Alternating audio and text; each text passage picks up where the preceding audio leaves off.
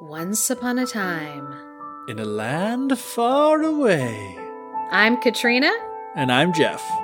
and welcome to the Fairy Tellers Podcast. Myth, legend, folklore, fable. We explore what they say about cultures then and now, Grab a hot cup of cocoa and a comfy seat. while we retell you a thing.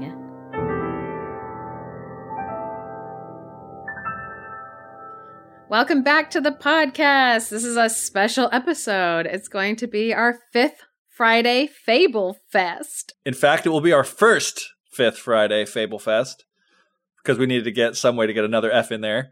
And if you're very confused, as you probably should be, about what is a Fifth Friday Fable Fest, you may have, if you're perceptive, picked up on the fact that we release on the first and third Friday of every month. But we also noticed that sometimes there's a fifth Friday, which leaves like a really long time between the last episode of the month and the first episode of the next month.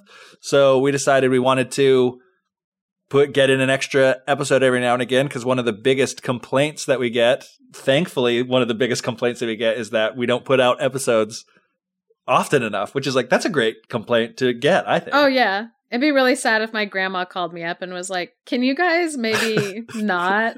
Once a month is Yeah, enough." You, you could Like, you, oh, you could cut that's back. grandma. So here's one of those ways we're trying to accommodate you, and we decided that it'd be kind of fun to do something. I mean, one, I love alliteration, so Fifth Friday Fable Fest worked, but I know that I had a really fun time with our Aesop's Fable discussion, and since there are like six trillion Aesop fables, I thought, you know, Katrina and I both thought we could always go back to that well. Plus, they're short, and so we can always use a couple of them instead of just one long story. It Yeah. they break up nicely. So this month we decided that we wanted to have a theme for the first one, and so we chose wolves.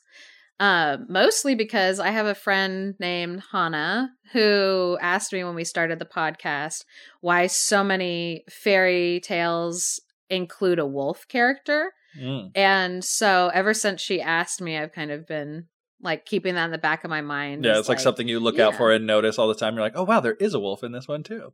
Yeah, they're so they're everywhere. So uh, I thought it'd be fun to do a couple wolves wolf stories. So it's funny because I, while I was looking through to like pick out which ones to use, there were like twenty five, and I was like, oh, I only need like four. so I want everyone to be thankful that this is not like a three and a half hour episode where I'm like, you're gonna listen to every single one.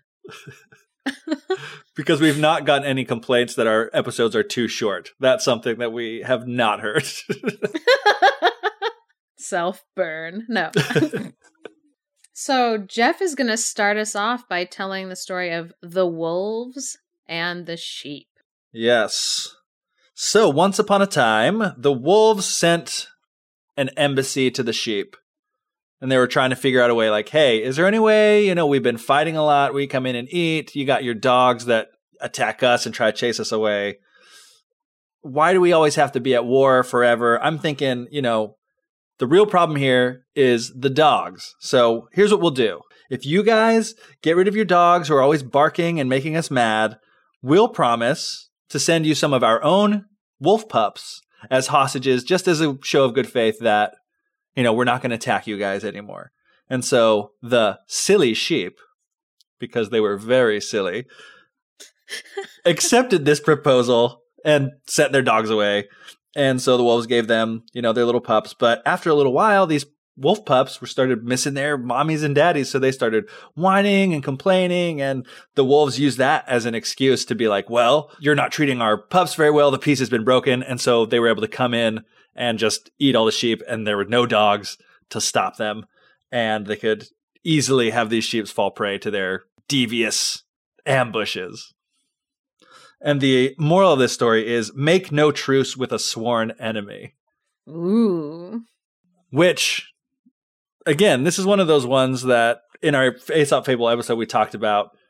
These weren't intended to be children's stories, and I think this is a really good example of that. Yeah, because this isn't like a playground story where they're like, and remember, children, if you have a sworn enemy on the playground, exactly. never send away your your guards. I mean, that's how I teach my children, but I know that that is an uncommon parenting choice. yeah, it's like this is not a lesson that people are trying to teach their children. Is like we're always like play nice. Oh, we got to share. You know, I was at like never trust a sworn enemy.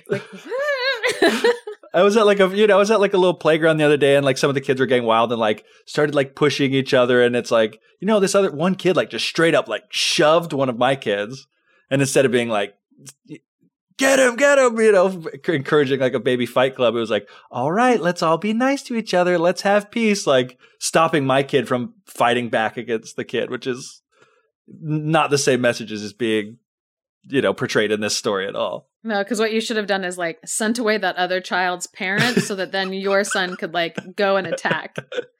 That's what you should have. If I was following Aesop's advice, that's what I would have done. And next time, you know what? That is exactly what I'm going to do. And be like, hey, they're giving out free free chicken nuggets. You might want to go and get some. And then you just turn to your son and you're like, pound him. Uh, but yeah, like you said, these were originally like for political use. These tales, they were stories that were told in a like a political context and so this one's one where it's really easy to see like, okay, yeah, this this was about war. This was about not trusting neighboring governments, neighboring armies that might yeah. try to be like, "Hey, like we're we're always getting like in fights and stuff and we would really like to make this nicer." And it's like always be suspicious of that and don't let your guard down. Don't send away your guard the thing that's going to protect you. Yeah. It, it, was interesting. Like, eh, one of the things that I liked about this story and that kind of stuck with me was how I didn't really agree with the advice. And it's not that I don't agree with the advice, but I was just it kind of like made me sad that that's what the, that this was a lesson that yeah. needs to be told is like,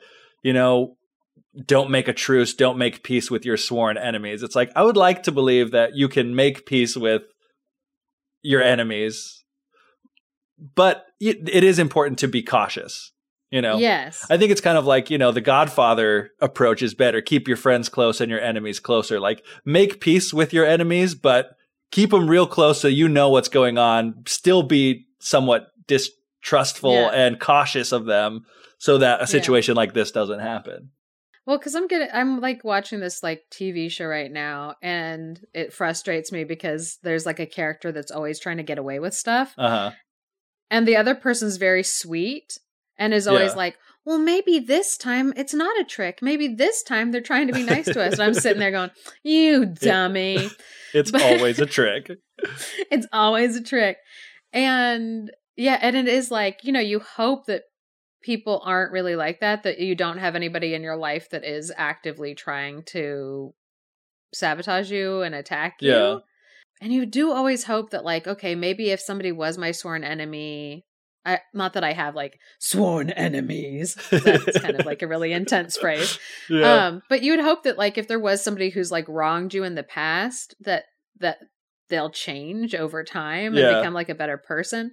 Yeah. But and so it is kind of a not hopeful message at the end of the fable. Right. But at the same time it is like, yeah, if somebody if you know somebody is a troublemaker, if you know somebody is always trying to wreck something for you, don't let your guard down. I guess is what I would say the moral is. Is just right. like don't let your guard down. And it is really interesting. Comes up, you know, going back to our previous Aesop fable discussion, the whole use of animals thing. Like it really does simplify things. Like in the situation of wolves and sheep, it's like uh, if you're a sheep, never, ever, ever, ever, ever try to make peace with a wolf because they will kill you because that's just the way that nature that's the, works yeah. you know yeah it's like that's the nature of them but it's it it kind of like oversimplifies it as far as like human interactions with other humans which is important i think for for keeping a lesson simple but i think it's also what makes it kind of hard to 100% agree with the moral that they the, as presented in the story yeah, because when you simplify it that far down, it really lacks nuance. Yeah. There's not a lot of room for saying like, well, but except for like you you want to have hope for people. You want to blah blah blah blah like it doesn't leave space Yeah. for any of that. Yeah. Or even it doesn't leave a whole lot of space for like turning it into a good story for your kids. Yeah, but the the interesting place, and this is like forced nuance probably, and because it's not, it's not there at all. I'll just say that. But the one interesting thing to think about it is that you know, so wolves and dogs are very similar. They're close to the same thing. So it's like sheep's sheep and dogs can get along and live together well. You know, like a wolf is kind of like a step removed from the sheep. So it is kind of like there is it's not present in the story at all except for the No. fact that the wolves like are the only defense that the sheep have but it is something that's interesting is like if those wolf pups were raised with the sheep to adulthood they could you know be take the place of the dogs and be able to live with them you know like peacefully maybe i mean wolves are also not domesticated hmm. but Yeah, I'm like, I don't know, Geoff. Hmm. I think maybe you should tell us the next fable that you are supposed to tell us.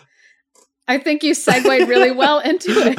i accidentally segued into the next fable that i wanted to tell and i'm like the oh shepherd, yeah the shepherd and the young wolf. and apparently let's see, let's see if you're right, Geoff. Well, let's see if Aesop agrees with me here.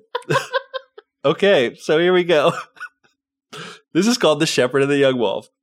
So a shepherd found a young wolf cub and he took it in and brought it back to his dogs and he decided, you know, I'm going to raise it with my dogs. And as he did, it started becoming really, really friendly.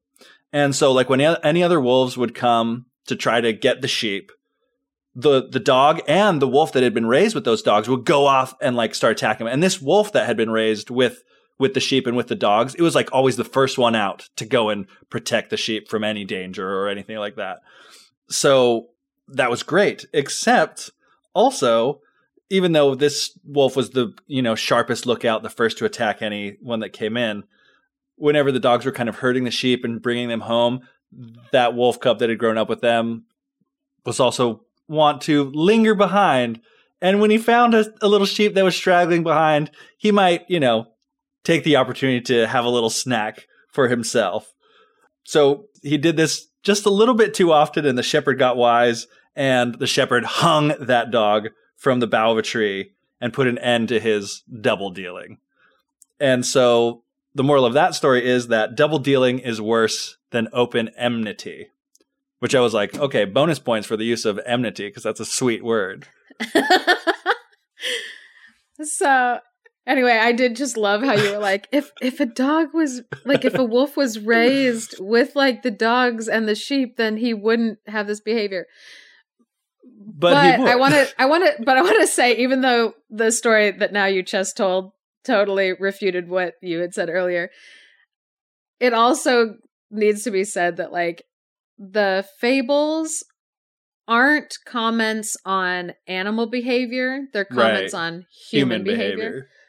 So I did like how you stuck in like the nuance in like the last one because it was it is a big thing like with wolves in these stories that I've found researching is that when people are talking about dogs, they're usually talking about themselves, their their people. Yeah. And when they're talking about wolves, they're talking about other people who are yeah, them. it's it's interesting because it's kind of like evil twin situation. Like like Yeah. wolves are the evil twins of dogs Yeah, in in the stories. in yeah, the stories, not in like, real life. Yeah, that's like that's how they're like That, that's how they're used. portrayed. But when you look at it at the military context, it's also saying like when you bring in somebody from an enemy group, you might be inviting enemies into your midst Right. without knowing it and that you shouldn't even try to like change the nature of a person Right. especially an outsider yeah. which is all again like just not the same kind of morals and values that i feel like we try to have today Right. But sadly we still do see it happen, I feel like. Like one of Oh, the things that yeah, come to no, comes true. to mind is is like um, you know, World War II and like internment camps. There's like Japanese Yeah. Americans who had been in America so long, like, you know, some of these people for generations, like they don't really hardly speak Japanese, but they were rounded up because they thought that they might be loyal to Japan. so, you know, in that situation, we were putting these people into these internment camps because even though they were Americans, like literally American citizens born in this country, we were afraid that their, again, kind of like their nature, their ties to Japan would in some way come out and they might, you know, be helping the Japanese with whom we were at war or whatever. So, you know, like they were being extra, extra cautious in a really, really kind of tragic and unfortunate way. You know, it's kind of like a dark stain on American history, I think. Yeah. Because it was this like kind of misguided thinking of like, oh, we're dogs and they're wolves. And Right. even if they're raised around us dogs, they're still going to be wolves on the inside. And it's like, that's not, that's again, it's like this oversimplification Right. of human nature and drawing like national lines saying this is what somebody from our country is and this is what people not outside of our country are. Yeah. And again, the saddest part about it is well, the saddest part is kind of the horrible situation that these people were put into, but it's also really sad that you can understand the mindset that led to that sort of thing happening. Yeah. It's just a really Just difficult situation. yeah, having having too much fear. Ma- having a lot of fear makes people make bad choices. People make bad choices when they're mad or scared or stressed. But Yeah. throw a little love their way. and war has a has a tendency of doing that to you. All three of those, mad, scared, and stressed. Thank you for also just like keep So going out of my like frozen. Oh, is that I was- a Frozen I was quoting yeah, I was quoting Frozen. I didn't even notice. It was it's in the the love troll the the love song that the trolls were singing. Yeah, I hate Uh, that song. Oh, are you serious? The one where they're like, you can't like the fixer upper one. Yes. Yeah, I hate that song. Cuz I love like the part where they're like um like we're not saying you can change him cuz people don't really change. Yes. All we're saying is love's a force that's powerful and strange. Exactly. But that's exactly the thing I hate about that song because the whole rest of the song is talking about like, we're not saying you can change him because people don't change, but if you get with him, you can change him to make him better. Like that's how the song like always yeah, plays so to me. like, it's like, what? they're like, hey, we can't make this like, don't you think it's a little irresponsible to say this thing about this? Like, oh yeah, we'll just throw in a line that like nullifies the entire rest of the song that we're singing. no, you're right. But what's what's funny is people say like that that little clip that's nullifying like the whole song. It's actually about Elsa because ah, because they're saying that like love is a force that's powerful and strange and it's strong enough to fix that. And they're saying people make bad choices when they're mad or scared or stressed. Her magic acts crazy when she's mad or Yeah. scared or stressed. Oh, but when you throw a little love her way, it'll bring out the best Oh. of her magic. So I like that song more now. And guess what? You all got all baited and switched because this is a Hans Christian Andersen Ice Queen episode now. but it is when people are scared, like they are in times of war, they're solving problems from a place of fear. And now we're getting Yeah. to like a deep psychology of like human nature of like yeah. so when people are in a stress situation what happens in policy is it because But that is true. Something that I thought kind of, we've talked a lot about something that is not related to the explicit moral as stated in the story again, which I think is cool because I think that's part of the point is that these stories were told so that you can kind of draw your own conclusions as well. But, you know, the thing that is the moral of the story is about not from the shepherd's point of view, but the kind of point of view of the wolf, because it's talking about double dealing is wor- worse than outright enmity. So it's worse to be the wolf that grew up with the sheep and worked with the, the dogs than it is to be one of the wolves that is coming in trying to attack them from the outside. or it's those people are more dangerous like oh, that's a good point. I see. I was interpreting it differently, but I think you're right. Those Yeah, people are but- p- people that are double dealing are more dangerous than those from the outside because they're in a position of trust. yeah because like outright enmity like if i know that somebody hates me Yeah, you're going to have Then- your guard up. yeah, I'm gonna have my guard up. I'm not gonna trust them. I'm going to make sure that like I'm like my defenses are fully up. But if I have somebody who to my face is like, no, I'm helping you, I'm helping you, I'm helping you, And and, then like- behind my back, they're Yeah, killing like- my sheep, like in in front of you, like they're your most ardent defender and supporter, but then so you would have no reason to suspect them. It's like this person stood up for me. This person was like had my back. Like when someone came to attack me, they were the first one out to like Yeah. warn me. They were the first one to go after those people. They're on my side, but then they're off doing things because you're not looking. That is that is a good point. But also to continue from the other point of view, which I will say I think that your way of looking at it is is probably correct and the intended one. But it is also interesting to look at it from the point of view of that wolf that grew up with them in the sense that yeah. Double dealing is more dangerous for that person as well because again you're closer to like so if you're a wolf and you're attacking like yeah when you go and attack like you could be when they defend against you you could be harmed. But it's like if you're messing up and doing things to someone that you're like under the guise of being a friend and they find out about it you're there where they can just grab you and kill you. You know what i mean? Like you're not with your pack you're not with your group that can defend you you're in Yeah. their group and they can easily turn on you and surround you and you're done Yeah. If you're not if you're not sneaky enough, if you're not clever enough, you've put yourself in a place of danger by of like extreme extreme Yeah. danger and risk but i think it, i think it's more interesting to look at it the other way No, I think looking at it from multiple directions is interesting. That it's the most interesting to look at all uh, these different viewpoints thanks for the pity katrina just kidding That's what I'm here for. So now I'm going to say a swear. So there goes our clean rating. i know i'm gonna have to um, change that on this one I know. It's only the amount of swearing that you hear watching the movie Shrek. which is extreme so extreme. eddie murphy is in that movie When I was 10 years old and we saw that movie in theater, the potty humor that was in that and like the cursing in it, I was like at this 10 year old that just, I was like, just very like, this is insulting my sensibilities. And I did not want to watch the whole movie. And my sister still makes fun of me because of that it. is hilarious Because I was like, they called that donkey the A word. Ah! the funniest thing about it is it's so uncharacteristic of who you are as a person now Oh, completely. It really is like, wow, that was not on brand for me as a person at all.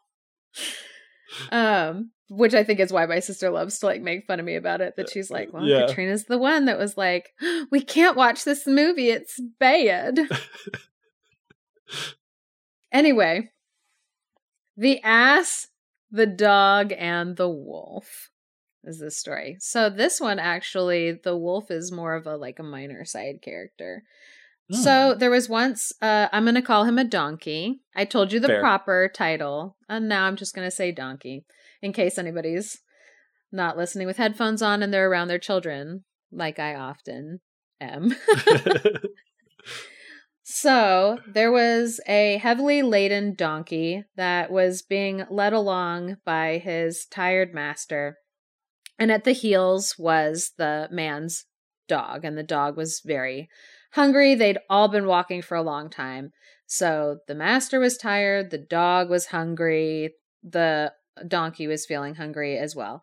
So they were about to pass a meadow, and the man decided that he was too tired to go on. So he laid down in the grass and took a nap. And the donkey took that opportunity to start munching on some of the meadow grass that was there. And the dog was super hungry and he didn't know what to do. He didn't want to wake up his master because he knew his master was tired. And so he asked the donkey, Would you be able to just like lay down on the ground so I can reach the pack that's on your back that has my food in it? And the donkey, who was very busy eating food and didn't want to like deal with him, he says, You can wait until the master wakes up. He'll give you your usual portion without fail, but you can wait. And he just kept munching along. And the dog was sitting there like, I'm starving. I'm so hungry. I don't know what to do. And then a very hungry wolf comes along and it sees that delicious, plump a donkey.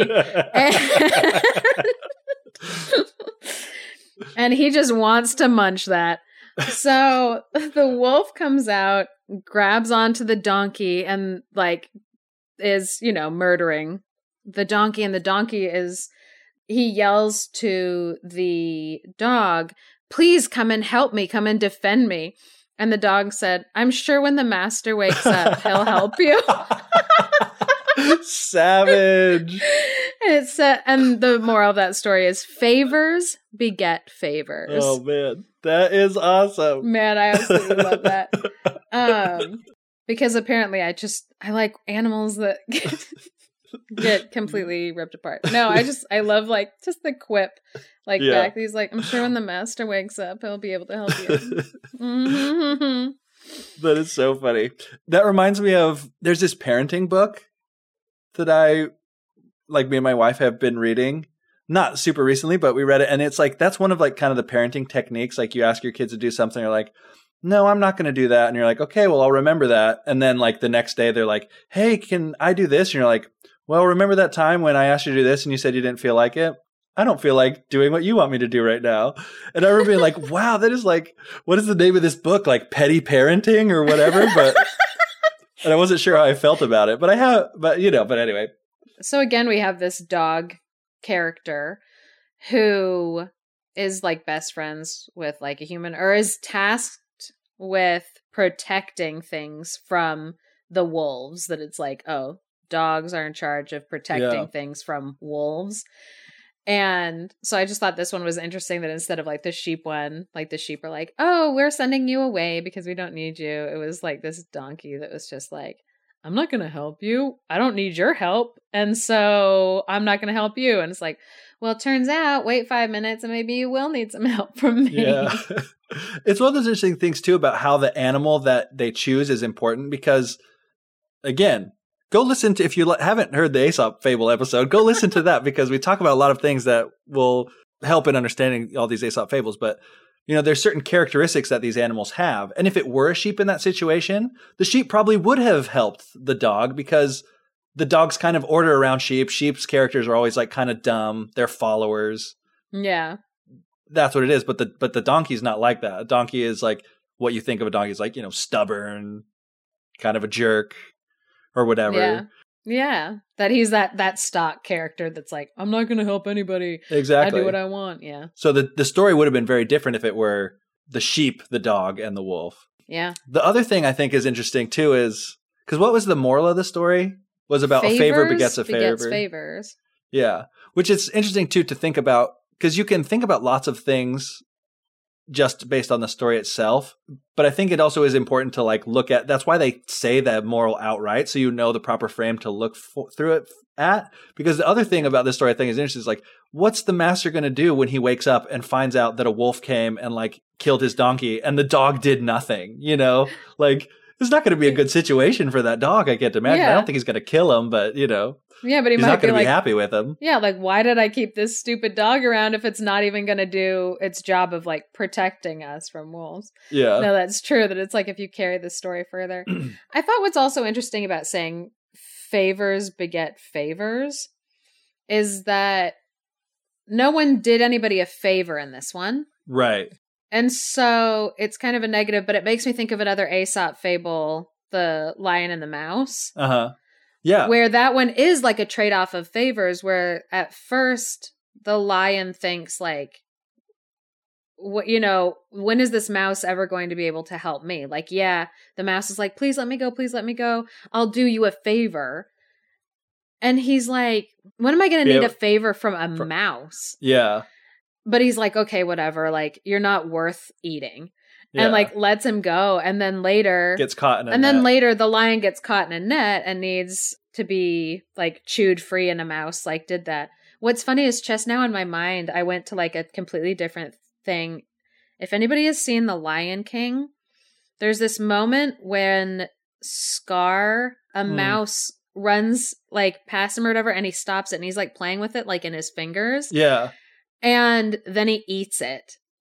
And just now I wondered if like that was reminiscent of the lion and the mouse to show that Uh-huh. like Scar was not a good person. Yeah. I'm not like yeah. So for whatever reason my head just I was like, "Wait, when have I seen that image before in my mind of like a mouse and a lion together?" And I was like, "Scar." That is interesting. And whether it was, a, you know, an allusion to an Aesop fable or not, it is one of those things that you can tell, like, he's like playing with and like kind of like toying with this innocent creature and then Yeah. like just doesn't like, you know, blasely eats it. So it is definitely to be like, hey, this is not a good guy. Yeah. but Now I'm but it trying to interesting remember- this the yeah, I'm trying to remember if he I'm trying to remember if he did eat it or if it got away. I can't remember either. or if you like let it I'm like, "Oh, time to watch The Lion King." yeah. Either way, he this was a jerk to that mouse. sponsored by No, it's not. Disney don't come for us. So Sorry. Sorry. I just was watching the scene the mouse does get away. Oh, okay. And he's like, Zazu, you made me lose my lunch.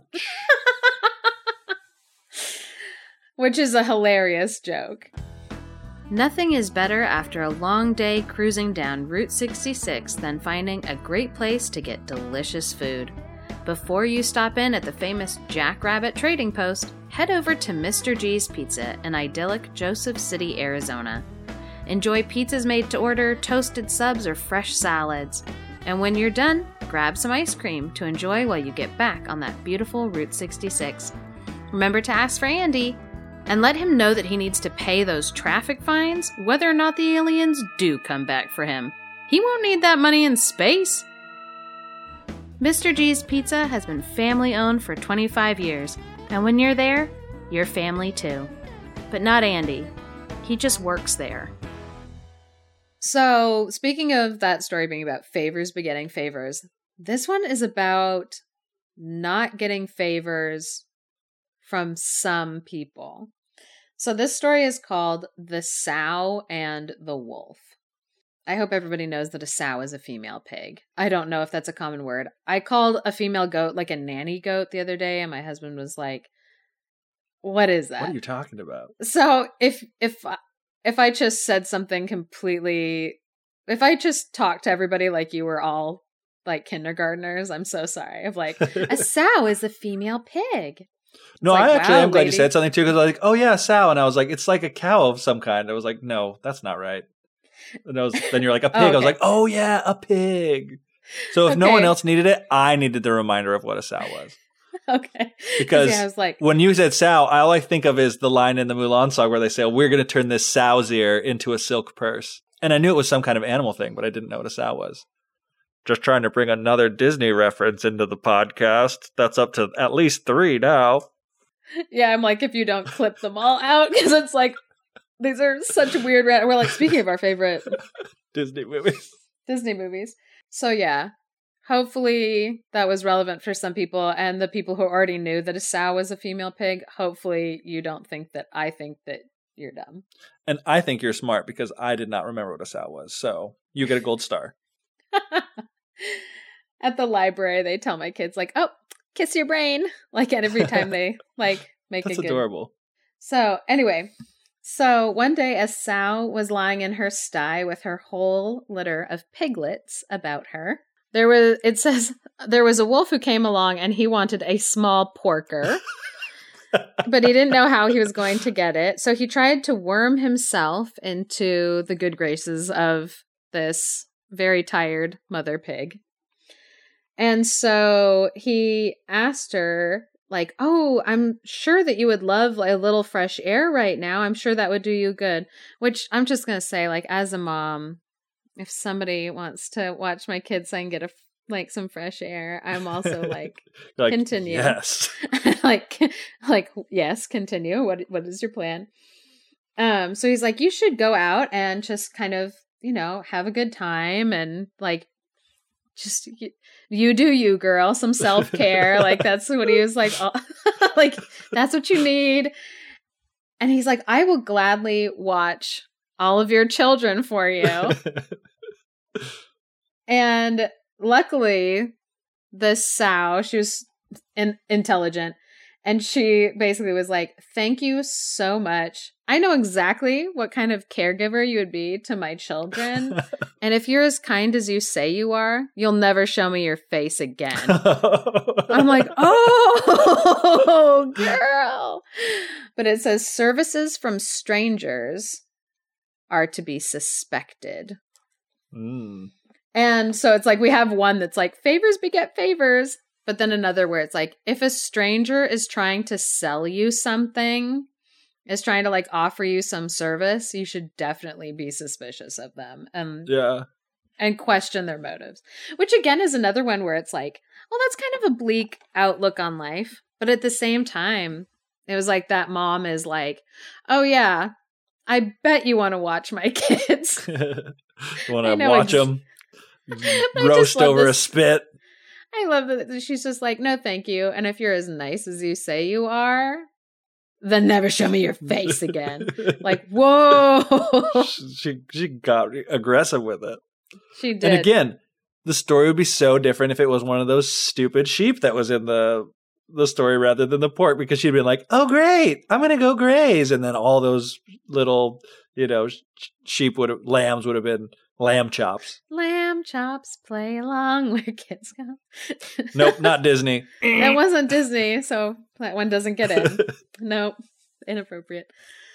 No, that that's true. That it's the the characters, the stock characters that are in these stories. There's always a reason why they were picked to play like the parts that they're playing. So the question comes up: Why are wolves always typecasted as cruel, vicious, attacking animals? yeah, And always so, the bad guys. Yeah, they're they're always the bad guys.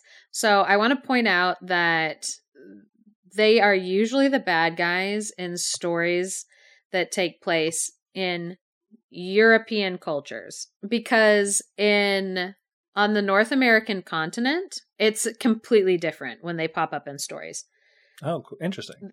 there's a completely different meaning because a lot of the indigenous people of the American continent, the North American continent, because there aren't wolves, there haven't been wolves in like South America. But and so the indigenous people of North America, they actually thought very, very highly of wolves Mhm. And like as teachers, as like divine presences. Yeah, and sometimes even co-creators with coyote. And so for the most part wolves in north america were seen as good. And so it, when you read stories from those cultures wolves aren't the bad guy. Right. they're seen completely differently Yeah, I also want to point out that usually in fairy tales, the types of wolf that you are dealing with are the lone wolf. oh yeah, that's interesting. Which the only time in the stories that we told that it was not a lone wolf was when we were talking about the the wolves and the sheep. Yeah, the making first that one where it was like contract, with groups each of other. them. Yeah, Yeah. But if you think to basically any fairy tale that you've heard about that has a wolf in it, the It's most like obvious that comes to mind is like uh Red Riding Little Hood. Red Riding Hood. Yeah. But it's always it's always a lone wolf. yeah, And they are the they are the most desperate of wolves.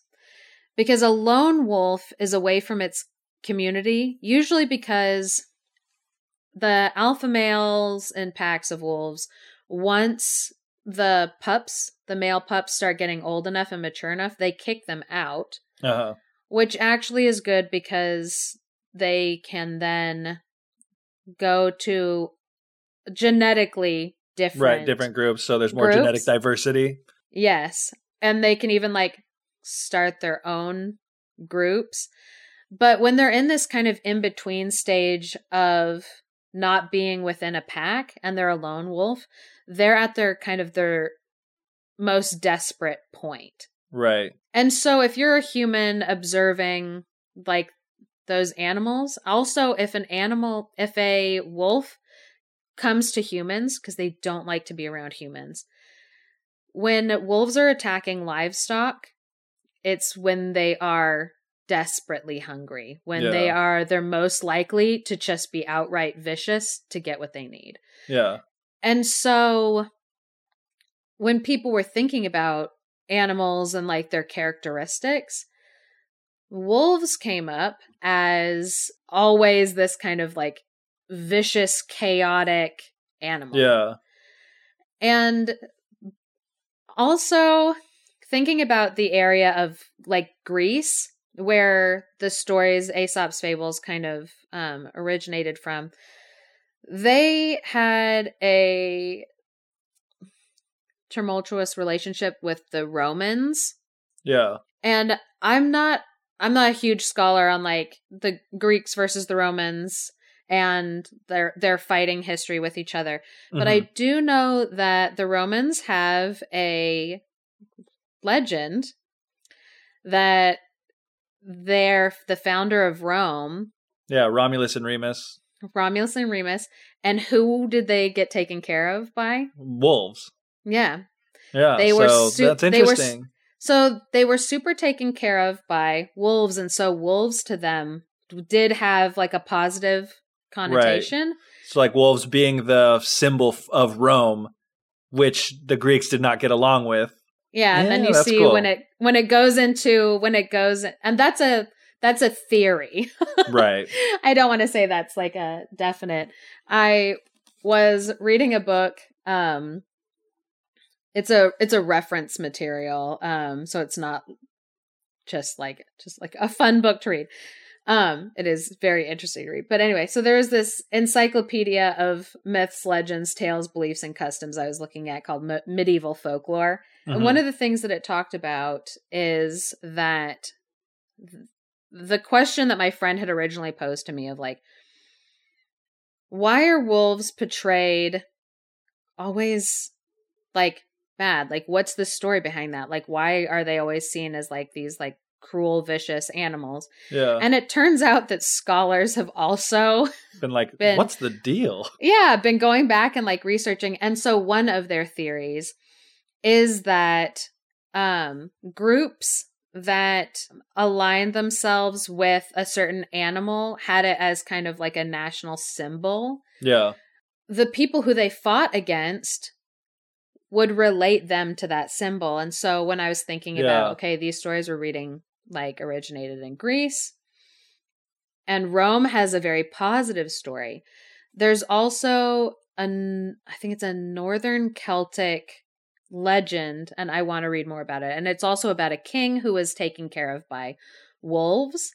yeah, And so that can also explain some of what's going on in nor- more northern European tales where there's this like fight against wolves. Like or yeah. where there's like this mixed connotation of like are wolves good are they bad or like what are they and so it's not a dumb question to think yeah, no, like, not at all. Like why are wolves always like typecast? But the the answer is still unclear. There's Yeah. just like theories as to why that is but it is noted that that there is this animosity towards the image of the wolf in like northern europe and especially in legends and tales Yeah, I really the, of all the stuff that you were just talking about, the thing that really hits me the hardest is that whole idea of like the lone wolf. Like it's kind of confirmation bias at work in the sense that we're basing it off of our human interactions with wolves, and every time that humans are interacting with wolves, it is a bad situation because wolves who aren't desperate, who aren't going to be attacking our livestock, are staying away and they're hunting because they don't need to be encroaching on like Yeah. to what to them is also a dangerous situation and a very risky situation to go near humans who would want to want to kill them. So it's like, Yeah. you know, we're not encountering all the wolves that aren't like antagonistic towards us because they Yeah. stay away. So it's like eh, it may only be 1% of wolves or whatever that are attacking us, but it's 100% of the wolves that we encounter are just those 1% that are bad, you know? yeah or the yeah the ones that are messing things up for humans because it's like Yeah. they're like wolves are doing what wolves do which Right. is hunting and eating meat but it is like we see them ruining our livestock Right. and think like these are bad animals Exactly. And like they're doing it to me, but it's like, no, they're they don't even care about your feelings about the whole thing. yeah they're just very very hungry Yeah. it's like the wolf that popped out to eat the donkey like it was it had to be super desperate that there was a man there there was a dog there it had to be super desperate to to do that if it had really happened you know if these stories were based Right. on like actual facts or whatever yeah and it would appear very like vicious and scary Yeah. So again, we talked about this in the last like Aesop fable one. There there are so many Aesop fables and they are definitely worth a read. They still apply so much to today even if you don't need to use them in a military sense. But then I what I also find interesting, especially through discussion like we had, is looking at some of them and saying, okay, these values do not align with us anymore. Because there were definitely places in these ones where I was like, okay, I see a grain of truth in like what you're saying, but I feel like the values in it are skewed away from the values that at least I have. Yeah, where same. where they're like, oh, wolves are strangers, and of course we should always treat strangers as if they are completely evil and out to get you. Like, oh, well, mm, that's not how I view the world. Uh, but at the same time, I can see how they served that purpose in the time that they are written. You've been listening to the Fairy Tellers podcast. If you enjoyed what you listened to, please leave us a review and share with your friends. For more fairy tale content, head over to thefairytellers.wordpress.com for lighthearted retellings, or follow us on Instagram for daily fairy tale memes at the fairy underscore tellers, or even join the conversation on our Facebook page. Special thanks to Andrew Forey for our music and Clarice Inch for our artwork. This episode contains additional music from Kevin MacLeod at Incompetech Music. Check him out at incompetech.com. May you have warm words on a cold evening, a full moon on a dark night, and a smooth road all the way to your door. An Irish blessing.